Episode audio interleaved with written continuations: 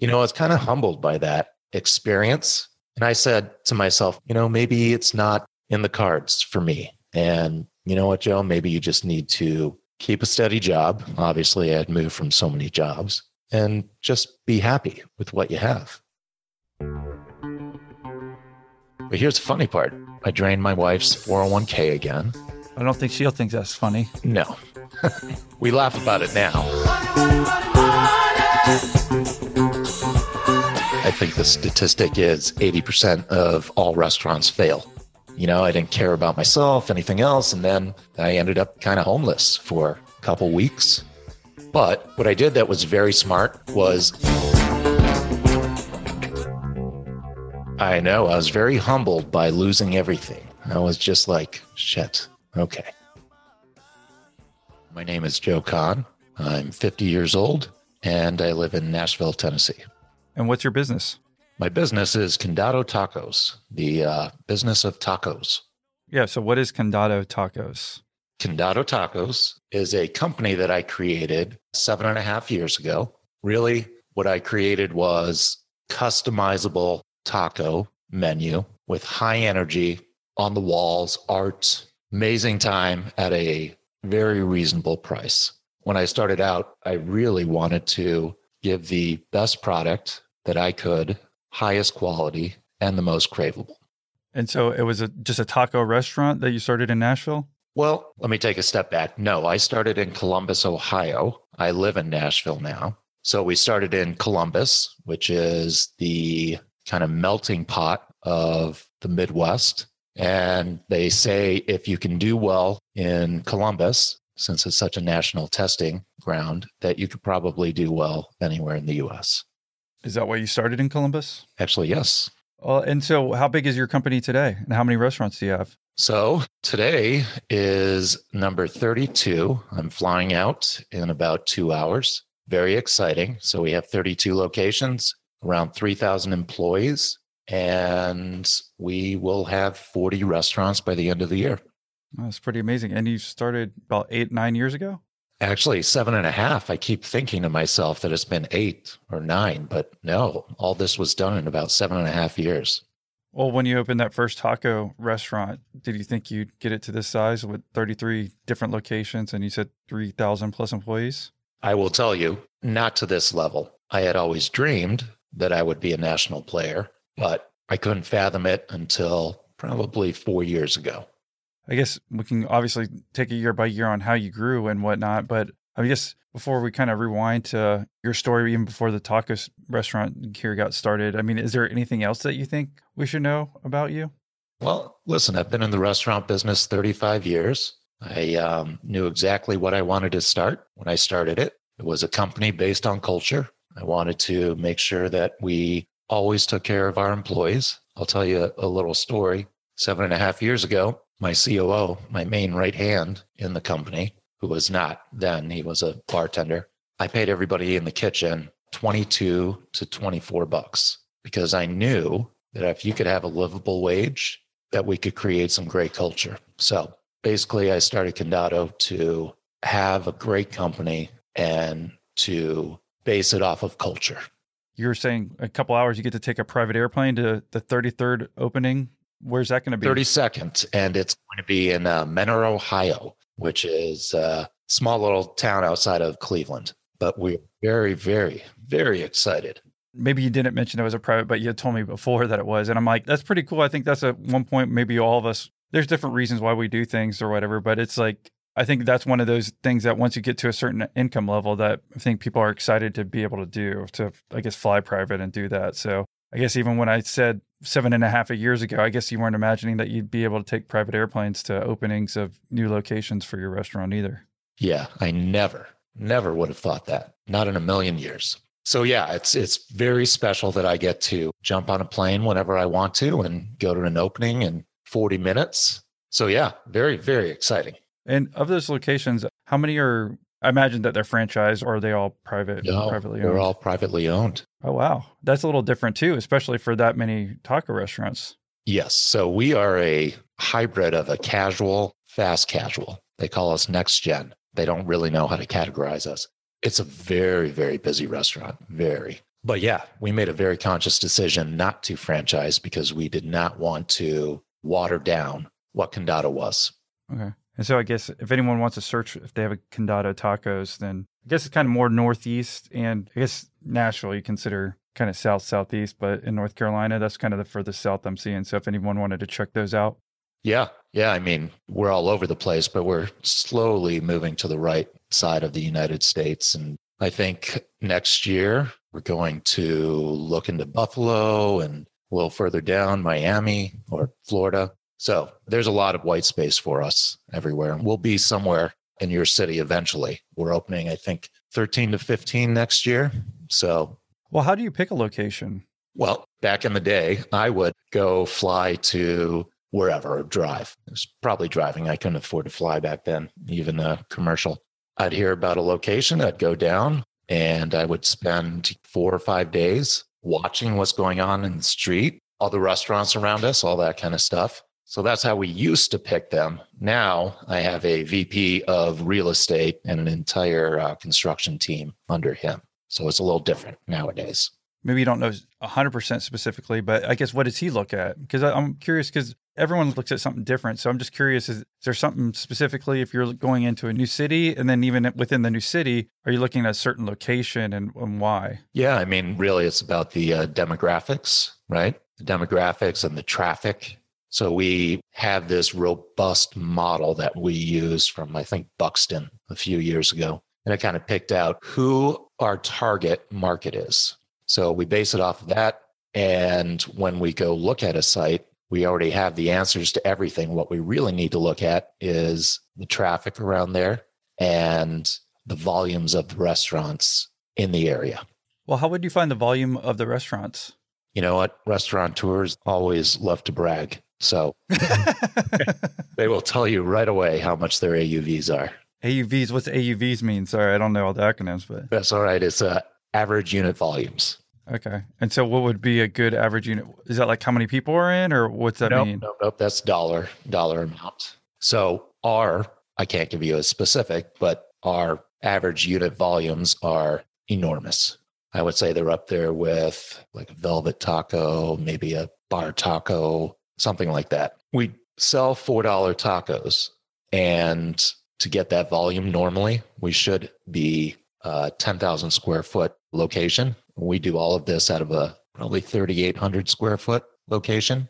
So it's very big. So you're just looking at the tacos places, not uh, like, let's say, a uh, Olive Garden or a Chili's or something like that. I don't know if you'd know that or if that helps you. Yeah, I think our average unit volumes are way, way, way above any of those as well.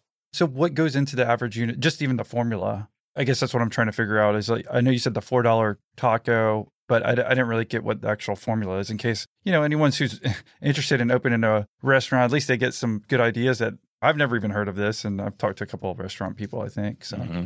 No, I mean, listen, it consists of tacos and margs and quesos and dips and all that good stuff. It's not really a formula. It's more of a you know, the higher the unit volumes you do, the more really popular and, and what people are. I guess it does mean that you're just very popular. You know what I mean? Yeah, I guess I don't know if it's a dollar amount over how many people come in because you said that was the total amount, but if there's like average unit of tacos, if I mean if people order, normally order 10 at your restaurant versus another one 5 or I just don't know what the. I guess I can look up the formula instead of keep asking. So yeah, I'm not sure if I can answer that, but I will tell you that we get a lot of people through our doors every day, and we're a very very popular restaurant. So uh, it says the average unit volume, the AUV, is the average store's total sales for the entire 52 week period divided by its number of stores. So I guess it is the average coming in over, and that's how people say. So say what is McDonald's AUV? Despite being bigger, McDonald's still tops the chart based on $2 market share. Despite having more stores, there are 35 million people in this country. I don't know. I guess people can look up AUV to get a better idea of it, but they can. And you know what? McDonald's isn't a huge AUV. I think it's like 2.1 million.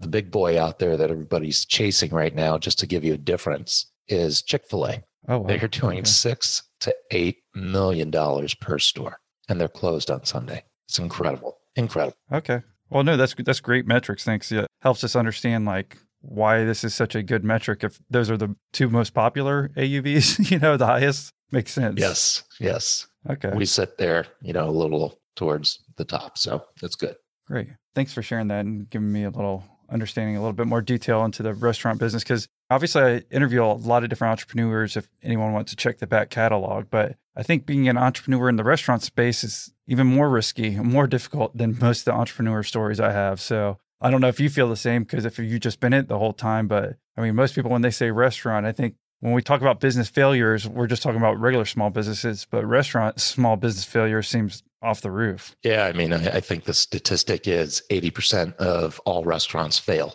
And to move past a couple is nearly impossible. So when you have lightning in a bottle, you capture it, but it has not been easy. I will tell you that much. I made it, lost it all, made it, lost it all. I took a ton of risks, ton of chances, and I built an amazing team underneath me that believed in the culture that I was preaching. And they went to war with me. I mean, it is literally the restaurant business sometimes can be like war. You're dealing with so many people and, you know, you have to go so fast and it's an insane business to be in. Let's say mm-hmm. that. I don't know why people do it. I love the restaurant business. It's my whole heart. And I would have done this even if I would have failed. Mm-hmm. I would have done it a million times. I just love being in the restaurant business.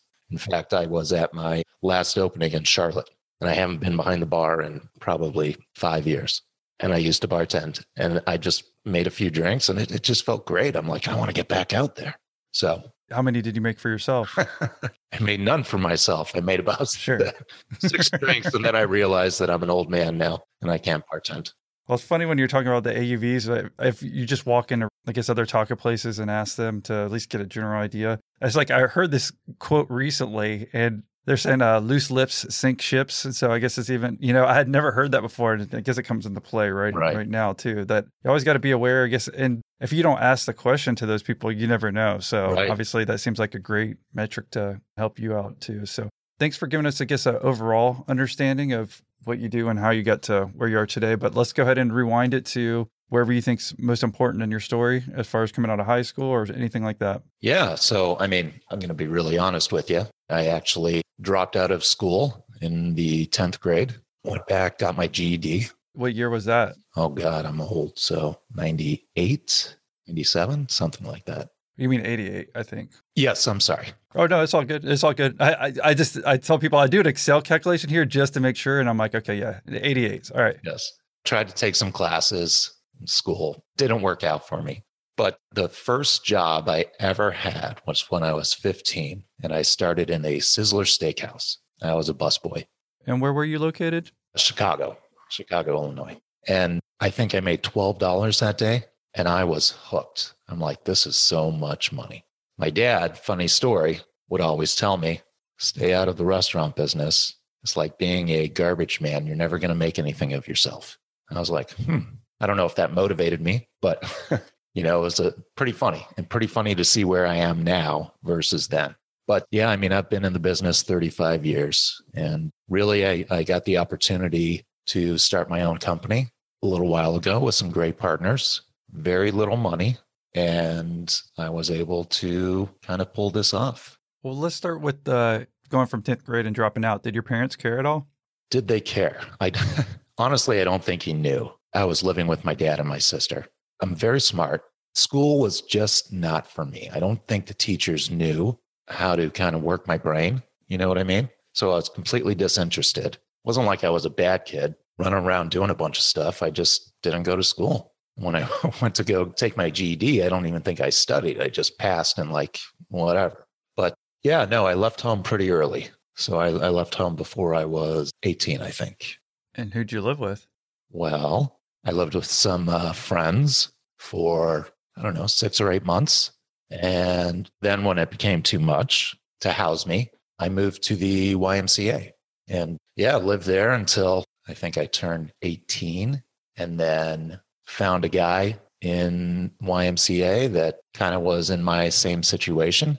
And we got an apartment together. Were you working the restaurant industry the whole time, the same job? Yeah, I was working. Actually, I, I believe I had switched to Pizza Hut, where I was a waiter, making probably 50 bucks a day. So it was great. And so you're working Pizza Hut making 50 bucks a day and you're 18, right? And still in Chicago? Still in Chicago. Yep. And so how long did you do that for? You mean just work at Pizza Hut? Yeah, or whatever. I don't know how long you worked there, or if there's another life change somewhere a little after this, but just yeah, just trying to get a feel of your working background before we get to you starting your own business. Sure. Probably worked two jobs, Coyote Joe's and Pizza Hut. And that's how it went for a few years. And I always tried to move up in the restaurant business. So I think I was, I don't know why they were letting me serve underage, but I was bartending at maybe 19 which I don't know if that was the law back then. I can't remember, but I was doing that at Coyote Joe's, working at Pizza Hut, and just through the years, different jobs, always moving up and then into management and all that kind of stuff. As a business leader, you and your time are pulled in a lot of different directions. Think of tasks you hate doing. Maybe it's inbox management, maybe it's managing your calendar, or maybe it's project follow up. Delegating those tasks that you hate could save you up to 15 hours per week. That way, you can do the things that you love.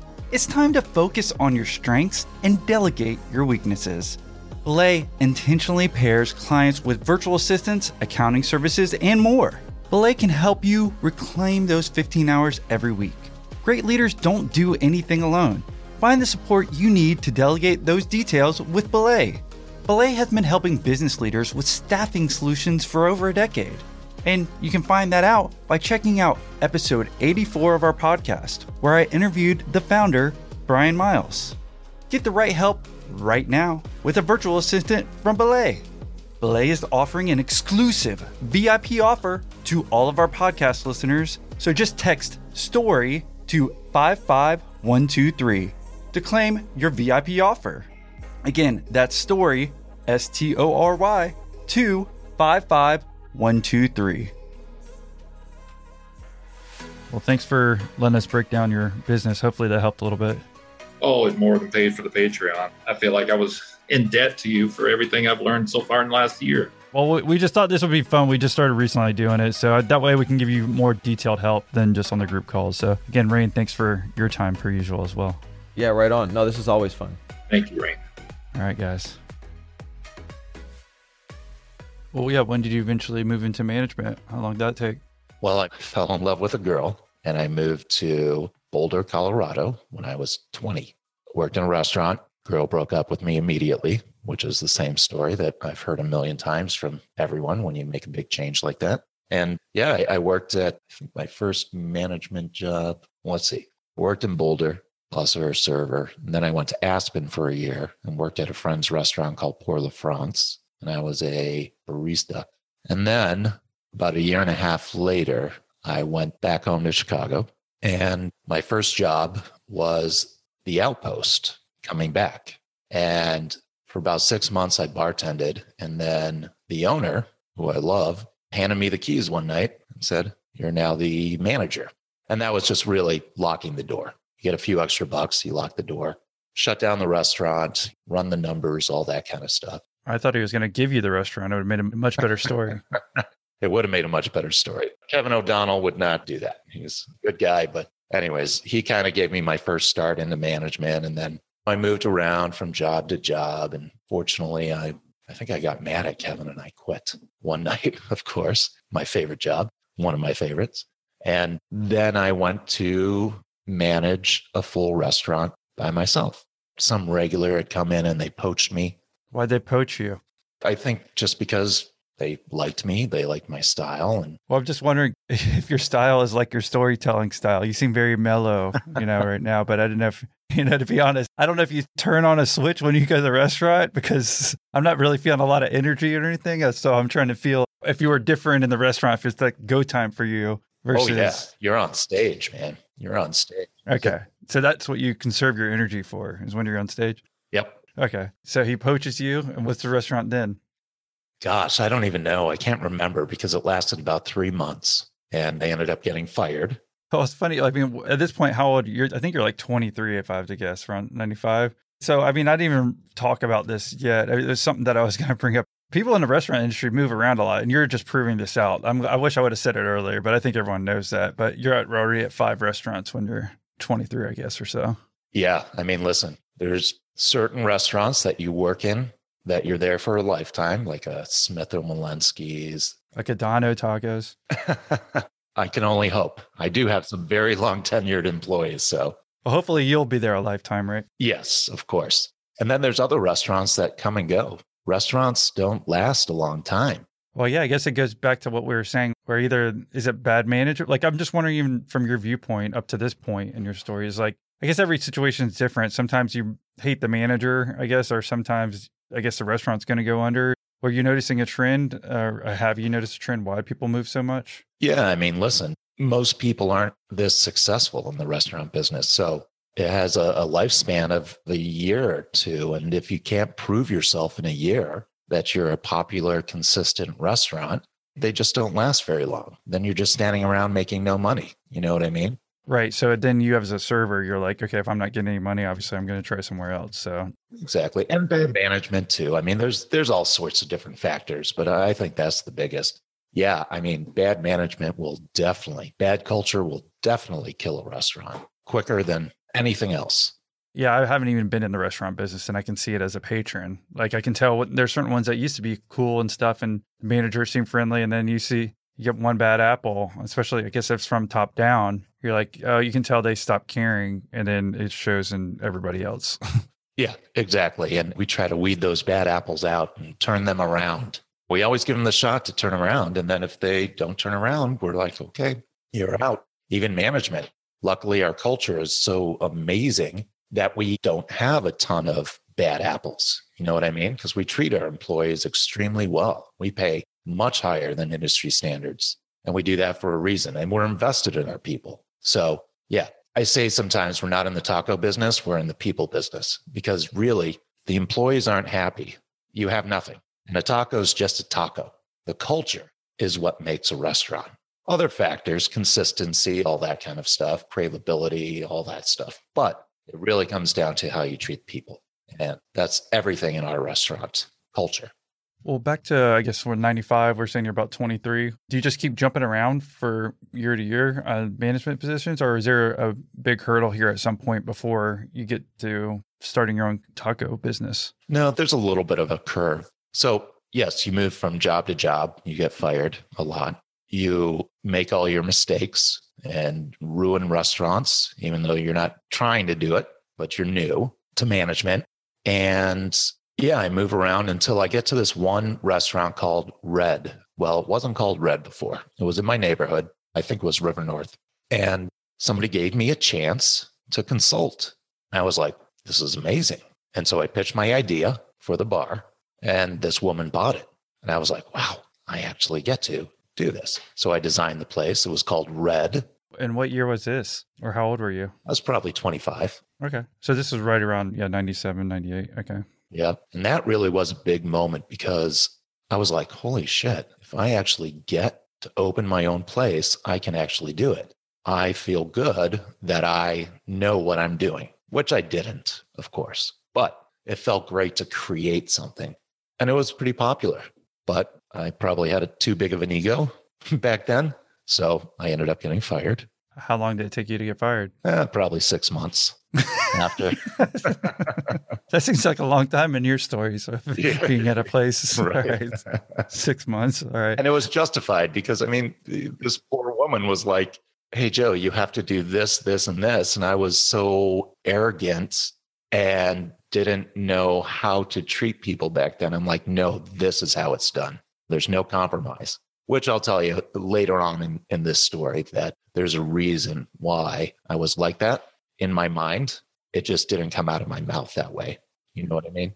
Well, yeah. Well, and, and it's important for everyone to realize that too. It's like when you go looking back now, it's funny, but I guess the day after you get fired, you're like, fuck, you know, but by the time it's like you don't learn how to be a better manager except from experience, to be honest, it seems like. Like you can hear these stories and stuff, but hopefully people kind of take from that. It's like, I think in the beginning, as you're younger, at least me, like I was the same way. I would, might want to say exactly how it is, right? Versus trying to appeal to their emotional side and not being as straightforward, I guess, or trying to understand their point of view. Right. Versus like at that point, obviously, you didn't seem that you cared about her point of view. no, which was way too cocky. But, you know, it taught me a lesson. And then for the next five years, I think I just kind of went from job to job to job until I, um, In the restaurant business still? yep, in the restaurant business. I think I, Wow. Yeah, you re- you really did not listen to what your dad said, no, not at all. so yeah, you've been in the restaurant business like you said the whole time. Okay. Yeah. And then when I was around 28, I managed this really swanky uh, fine dining restaurant. And then I get the news that the mother of my child is moving to Ohio. So I have to find a job in Ohio. And I end up finding a job in Ohio. And the reason I'm telling you that is because it leads me to Ohio at 30, where I didn't quite get my start yet, but I was getting there. So moved to Ohio, did some consulting, worked as a GM.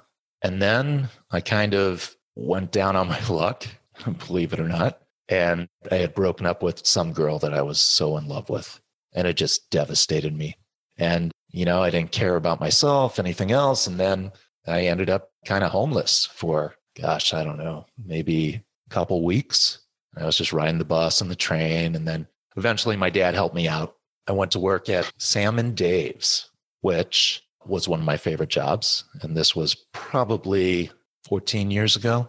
Ended up working there, just serving for about four years. Well, that's by far the longest he stayed anywhere. I know. I was very humbled by losing everything. I was just like, shit, okay. And was Sam and Dave's in Chicago or in Ohio? No, it was still in Ohio, Rocky River, Ohio. You know, I was kind of humbled by that experience. And I said to myself, you know, maybe it's not in the cards for me. And you know what, Joe? Maybe you just need to keep a steady job. Obviously, I had moved from so many jobs and just be happy with what you have. So, I mean, I was. It was a great job. I made good friends there. I made good money. And then I was kind of looking for a little bit of a change. And my ex partner, who we'll get to that in a minute, recommended me for a job at my favorite place ever to work, which was Edison's Pub in Tremont. And I went there, I managed, I turned the bar around. The guy that I worked for, Mark LaGrange, was so amazing. He would give me 7% of sales that I increased, plus I could bartend. So I was making like shit, $80,000 a year, I think. Most I had ever made in my lifetime. And I was so happy. Coincidentally, I met my wife in that bar, which is great. But this kind of takes us to a few years at Edison's. And then when I was 38, I had the opportunity to start my company with a partner. So my wife gave me $10,000 out of her 401k. She was then my girlfriend. And I put together $2,000 and moved into his space and made a concept. Unfortunately, the partnership, we just moved on from each other. Good guy, but we separated and I ended up restarting in Columbus and again had to borrow money from my wife, who did not have money. She was the wife at that time. And I restarted seven and a half years ago. And I think from the first partnership, I learned what I was doing right and what I wasn't. And I pivoted and I knew exactly what I wanted when I opened Condado. Let me tell you that much. So when your wife gave you 10K and you had the 2K to make a concept with the partner, was it the same thing as Condado Tacos today? Was that the same concept? Yeah, I co created. It's called Barrio, and I'm Condado. So you actually did make the restaurant or no? I co created. Right. But did it actually become a restaurant? Oh, you mean Barrio? Oh, yeah, absolutely. Yeah, you didn't say that oh, part. I'm so sorry. okay. So how do you spell that? How do you spell Barrio Taco? I know how to spell taco. well, it's not my company anymore, so I don't know how to spell it. But if I had to take a guess, it's B A R R I O. Okay. No, I was trying to get an idea of like, okay, so that's the concept that you came up with your partner at the time, and he kept doing it, and then you said, "Hey, you know, I'm out." No, not necessarily. I mean, we just decided to go our separate ways. Right, but you were no longer with it. Correct. Mm-hmm. Okay, but he stayed with it. I believe he did. Yes. But you didn't really care, I guess. You're just, hey, I'm done. Yeah, I mean, there was, you know, some things that happened that I'm legally not allowed to talk about. Okay. Well, you don't have to say like I won't get in that specifics, but I mean, were you like devastated? I'm sure you can legally talk about that. yes, I will tell you. When the partnership ended, I was absolutely devastated. My wife was in tears, did not know what we were going to do. It was very shocking. All my hard work. And then I had to start over again. And it was very, very popular restaurant. And I think I opened two with him as partners and then moved on. So how long did y'all have the taco place that you worked at there? That I owned? Yeah, well, well, you said you started in 2010, right? You told me that, but I guess you're 38 years old, just so keep a track of for everybody. But how long were you with that taco place? Were you was it a year, two years, or zero years? Probably 18 months. Okay, and this is the first time you're actually putting your money in and starting a restaurant Exactly. concept. So this is kind of like your first baby, even though you have become.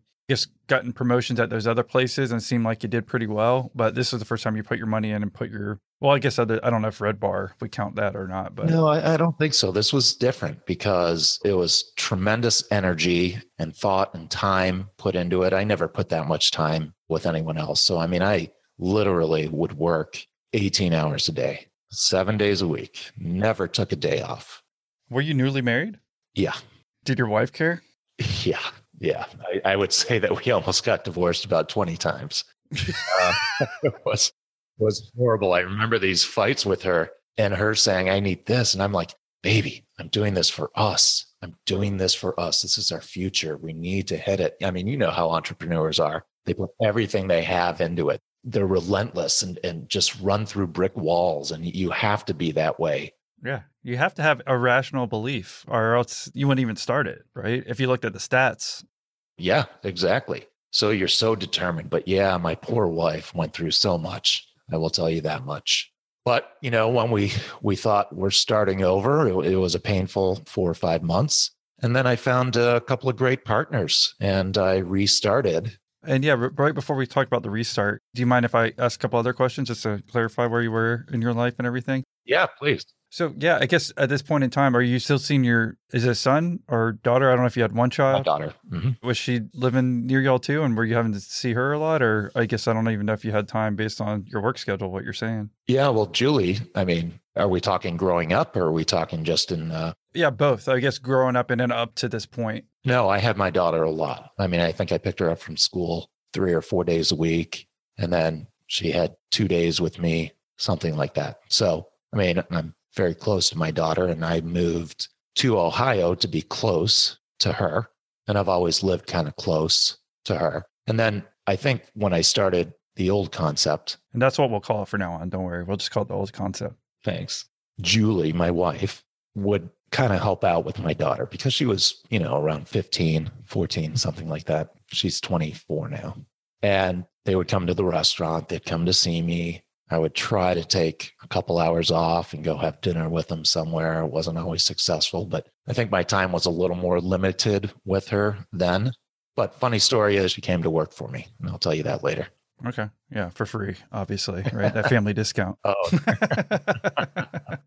Nope. But I guess growing up too, I mean, when you had your daughter and you moved to Ohio to see her too, I guess as you found your wife, your current wife at the pub, Oh, was that easy to like tell her about? Because I've always been curious about that too. If you, I guess you're kind of single dad entrepreneur. Well, you weren't quite an entrepreneur yet, but how did that go as well?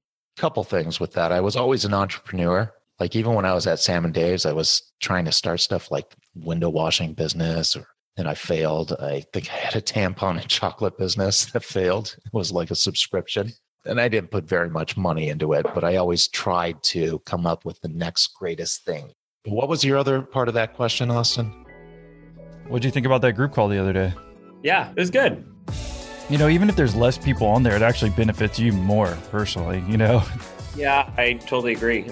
You know, you're getting advice from multiple people. You know, a lot of people pay a lot of money to have coaches, and for 24 bucks a month and be able to get all the other podcasts and that, I was like, it's, it's kind of a no brainer. Have you had a chance to listen to any of the past group calls or anything like that yet? Yeah, I've listened to a couple of them. Even if somebody had a business that was completely unrelated to anything I was doing, they were still throwing in invaluable nuggets of information just constantly. So I've been listening and you know, I'd like to start getting in on some of the group calls. I'd like to start really engaging with other people in the community and just learning and devouring as much as I can.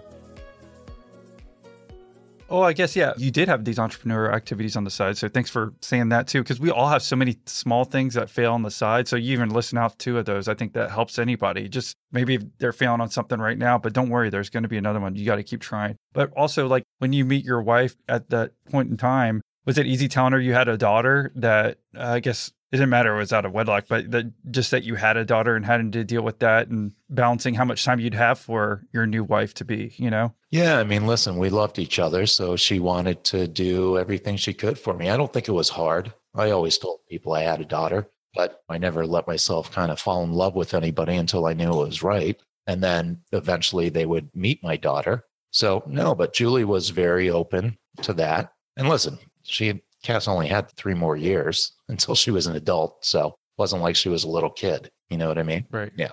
Yeah. I guess for me, it was just trying to figure out the balance of time and whatnot. I don't know if they necessarily, because I've had friends who've gone through recent divorces and then they're trying to figure out the time balance and whatnot. And it's just for me and, or even for anyone who's listening, I guess trying to juggle all that at the same time. So, I mean, it, it, was hard. I mean, working in the restaurant business and closing down bars and getting out at three o'clock in the morning and then doing all that. And then you have to wake up and you have to go pick your daughter up and then have to go back to work and then live like 40 minutes away. So, yeah, I mean, it was time consuming, but I did everything I, I could to see her as much as possible.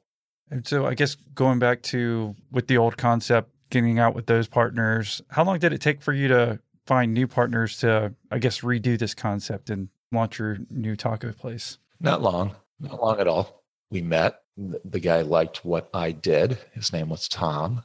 And he said, Yeah, I'll, I'll go into business with you, but I want my buddy, John, to be partners with us and we'll do a third, a third, third. I said, Well, it's not ideal, but what I did that was very smart was I took on two partners that were very successful in their lifetimes and both retired when they were 50 and are multi, multi millionaires.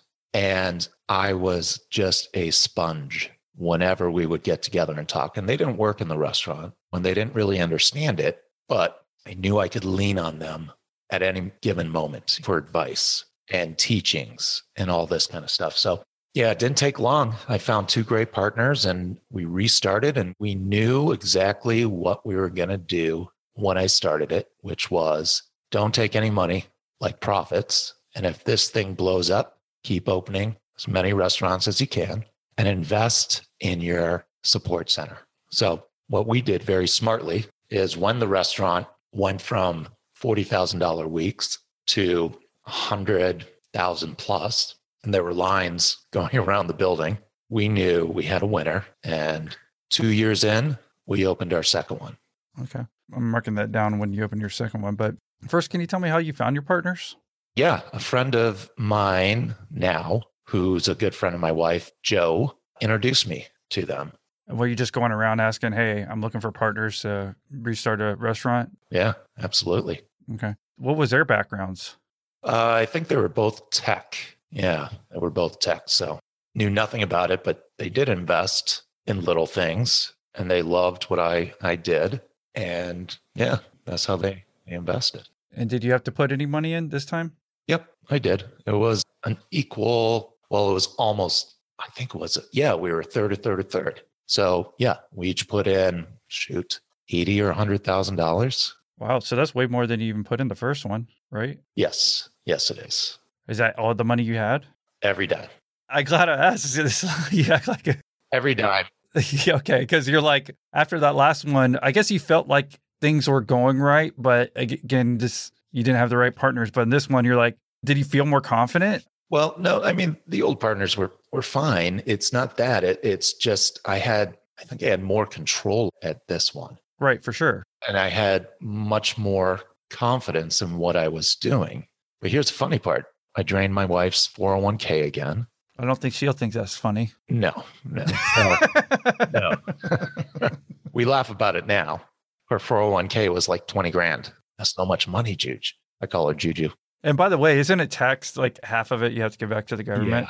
Yeah, yeah exactly. Yeah. Okay, just so everyone knows. So whenever you hear that, always just imagine that basically half of it. Yeah, don't withdraw.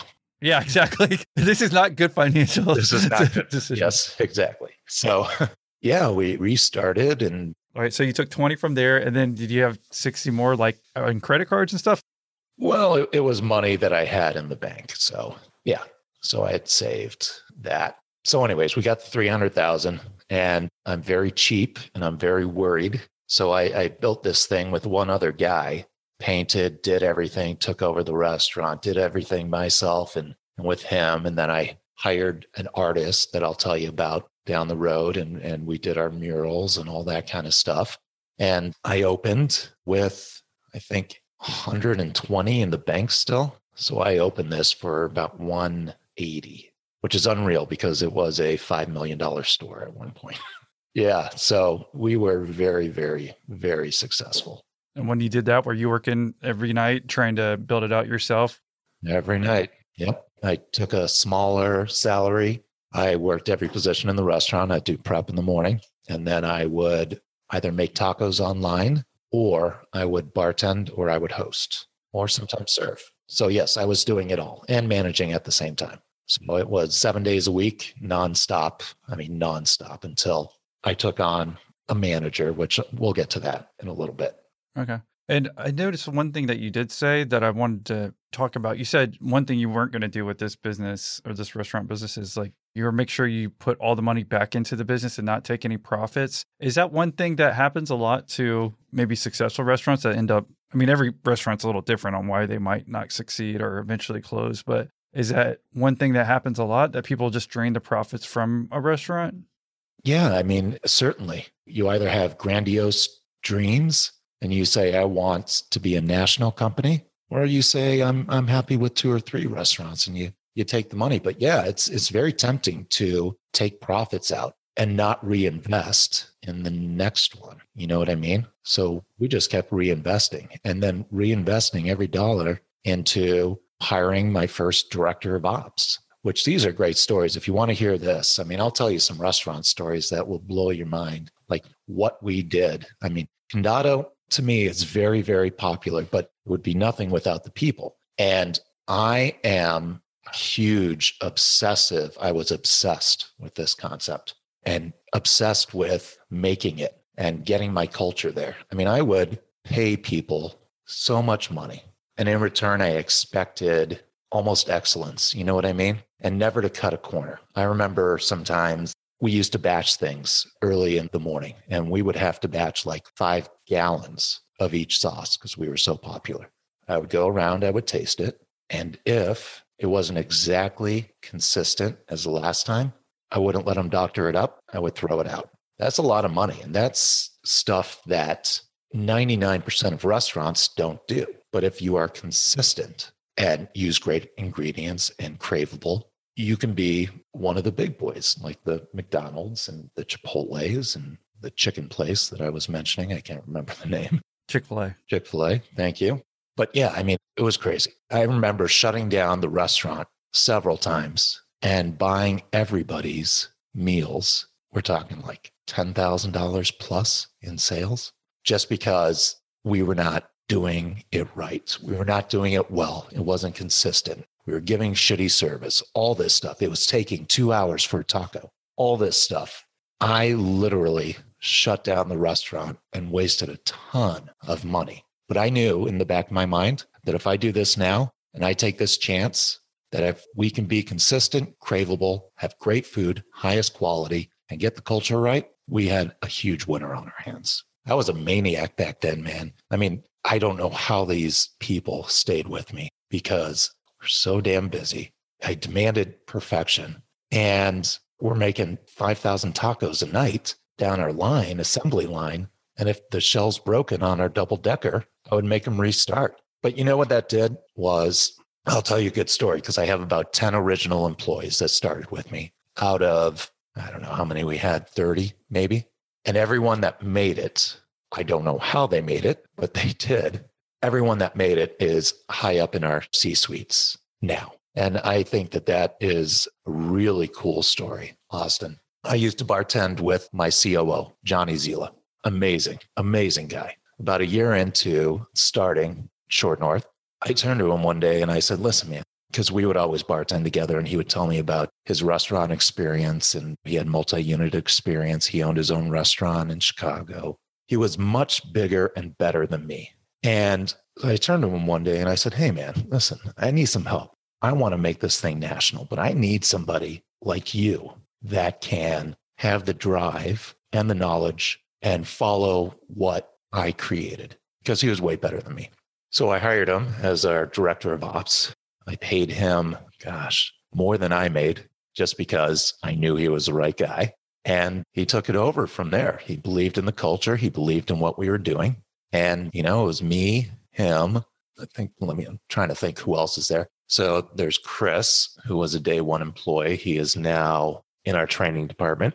Another guy that's in our construction department. Well, I guess it, well, you're saying I don't want to name everybody, but the original 10 that you said they were all in the C suite and you didn't know how they stayed with you, but I'm sure you've asked them. I mean, you and I can guess at this point in time, were you paying everybody good salaries? Very good salaries. Yes. Okay. So that's one thing. And then the other thing is, too, is like to me, the people who do stick around, they probably didn't have that experience at any other restaurant they had. So I don't know if you were a dick or or not, but if you can tell the person cares, then I think that helps a lot too. I mean, you can tell me what you think, but those are two drivers that I would think from afar, not working in a restaurant, that would make me be like, even if I worked for a guy who was kind of mean, but you can tell he cares and you're going to get better and whatnot, that it's worth sticking around. Yeah. Everybody knew my passion. I mean, everybody, I mean, it was written all over my face, you know? And how many hours you work. So you have no choice. So you, you have nothing else in your life. Like this is your passion, obviously. Right. And, you know, the funny thing is, and the reoccurring theme that I would hear from a lot of people is even if I was stringent, I wasn't mean. I could raise my voice when I was trying to be serious. Right. And you have to sometimes. And the music's too loud in the kitchen. Right. That kind of stuff uh, at a server while I'm working the line. But they all knew I had passion. I worked side by side in the trenches and I cared. I mean, I remember somebody was just telling me a story yesterday. I was in our Easton location doing a video shoot for catering. His name is Jordan. And he comes in and he's like, Hey, I see you so much. And we're reminiscing about the old days. So he was there probably year two. And I think our air conditioning went down in Short North. It usually did. And it would be like very, very hot in there and I didn't know what to do. I mean, I, it was like, I have to just get these guys to keep going. So I'm running around.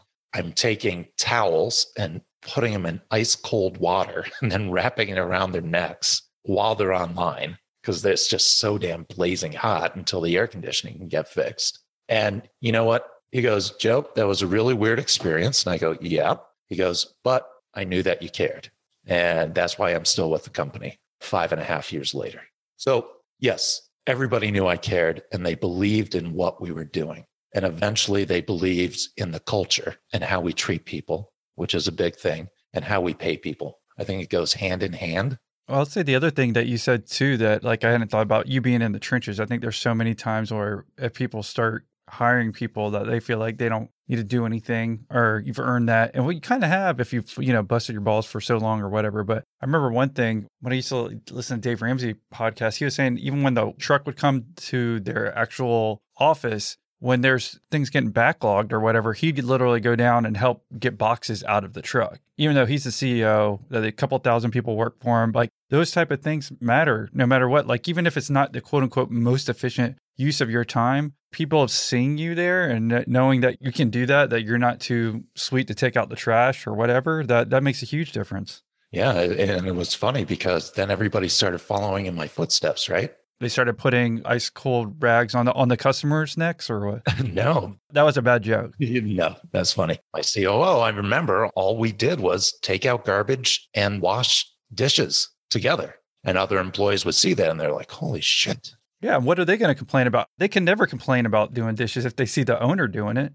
So, yeah, I mean, we built a lot of loyalty through that and we built a lot of culture through that. And we also I cared about their personal development. And Johnny, who's the COO, is a huge catalyst for that.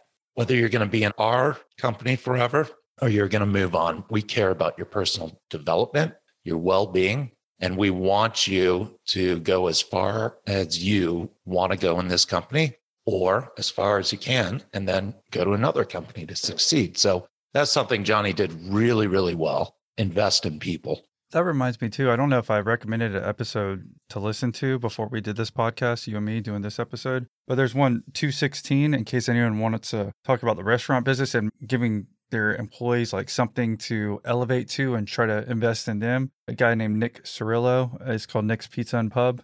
I think it's actually right outside Chicago. And that guy, I heard his interview maybe 10 years before I interviewed him and I put him on a list of like people I want to listen to. But if you get a chance to check that one out, it was the first time I kind of heard that in the restaurant business, like him investing in people and him having kind of no background in a restaurant business. But if anyone wants more details on the way he did it too, that's episode 216. You can check out after this episode. But yeah, that's important. People again can tell when you care, I guess is kind of what we're summarizing there. And so I guess going back to you opened in business, you did that 2014, like you said. You said two years later. So we're talking about 2016. You're about 44, and that you had opened your second one. And so you'd saved enough money from the first one to open the second one. Yeah, we were very, very profitable. And, and again, we didn't take any profits. So just sit in the bank. And then, not quite, did I have enough money or did we have enough money? I actually had to take loans out from my partners. But the great thing about my partners were good and bad. They, they charged me a lot of money percentage. I think it was 6%. And I knew nothing about money then. So I'm like, oh, okay. So I took a few hundred thousand dollars from them to add to what we had. And we opened up the second one. And then I'll tell you the story when private equity came in, I then repaid them, but they forgave that debt and they didn't take any of my equity for a certain amount of time. So I thought that was really great of them. They were invested in me and didn't want me to feel like I was not a full partner. You know what I mean? For all my hard work. So, yeah, I mean, we opened the second one two years later, just as successful as the first right away. And then we had a discussion and we said, well, listen, we think this can be national. We really do. I believe in it. My partners believed in me. And we took a risk, and I told them I wanted to open up in Pittsburgh. So this was the first out of state, right? Well, fortunately, it was gangbusters and it really proved the concept. It wasn't easy doing it. It was me, Johnny, and Jan Stewart, who's our VP of food. We're literally building these places out ourselves, staying in. I think I made Jan and Johnny stay in the same apartment. And then I had my own apartment, or maybe we shared an apartment. I, I don't even know.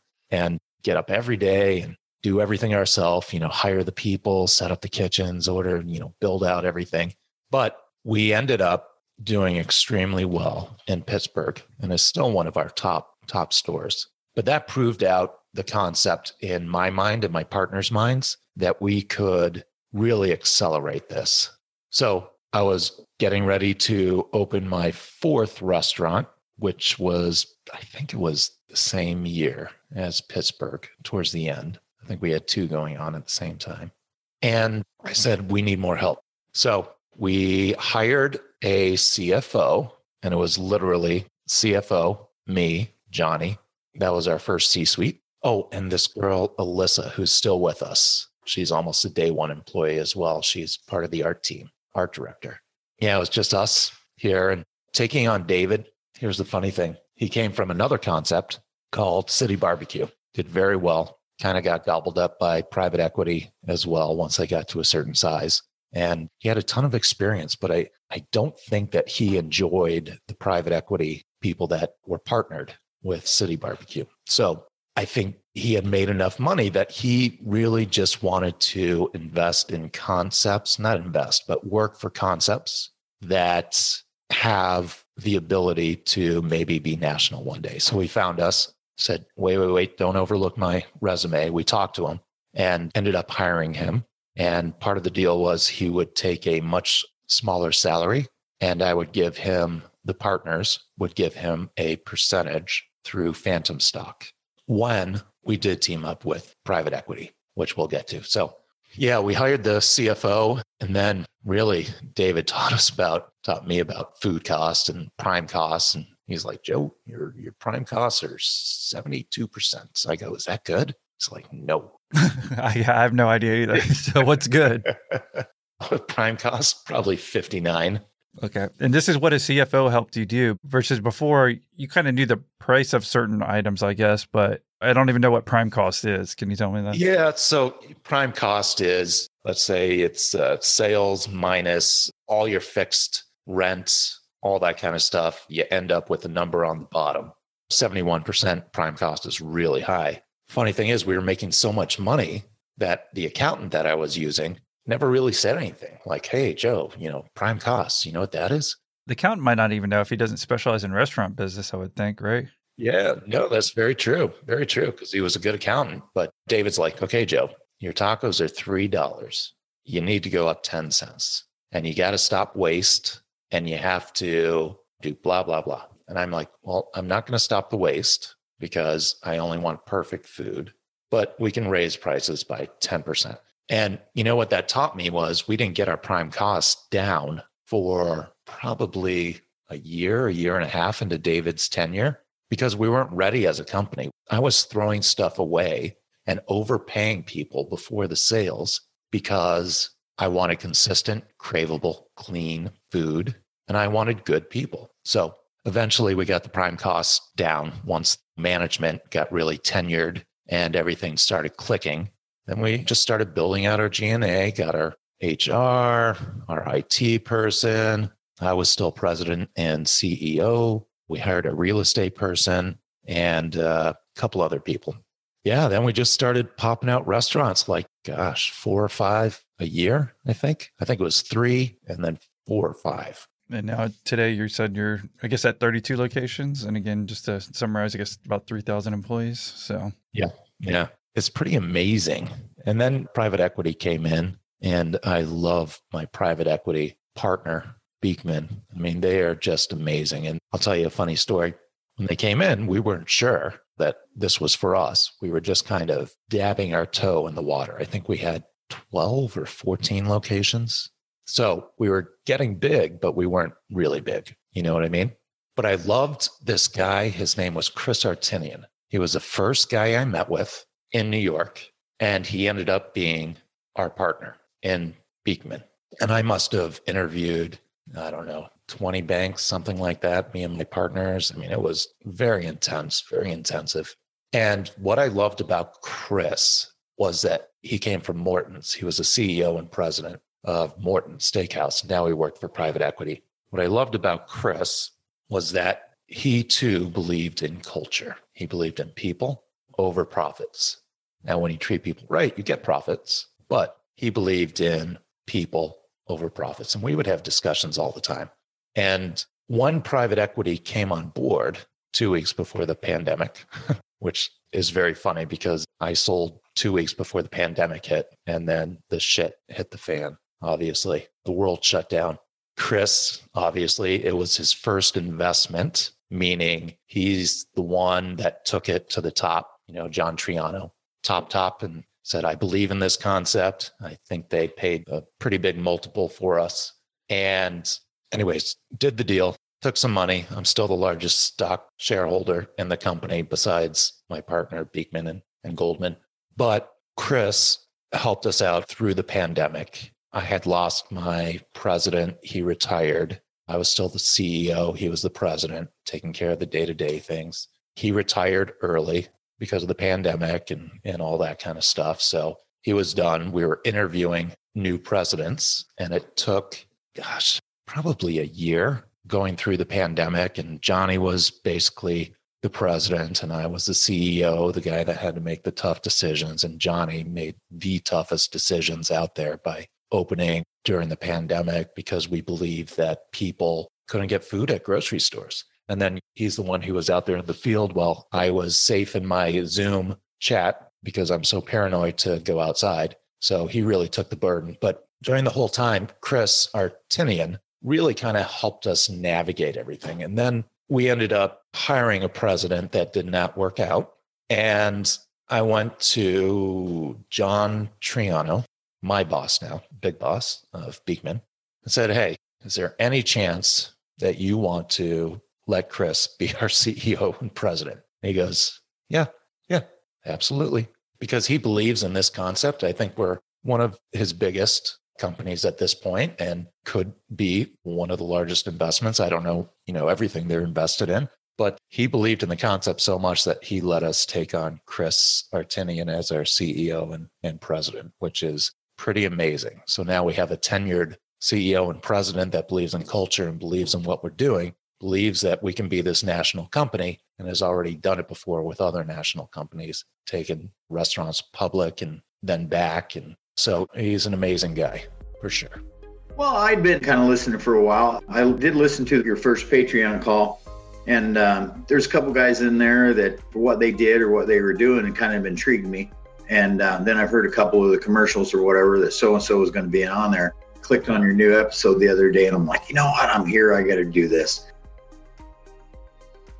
Well, thanks for coming on and sharing your story, Joe. I guess looking back, is there one thing in particular that you think might like help entrepreneurs who are listening? If there's one experience or maybe one thing you didn't touch on, what do you think is the most important thing for them to learn from your story?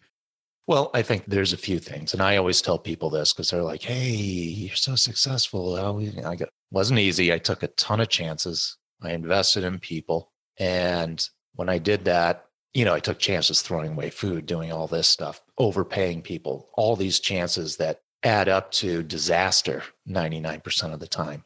But I invested in people and I took chances. And that is why we are successful. And most entrepreneurs, if you look back at their stories, you will see that they take chances, work very hard, and invest in people. And that's how they become successful. I guess if there's one way for people to reach out to you, what's the best way for them to reach out and say thank you for doing the interview?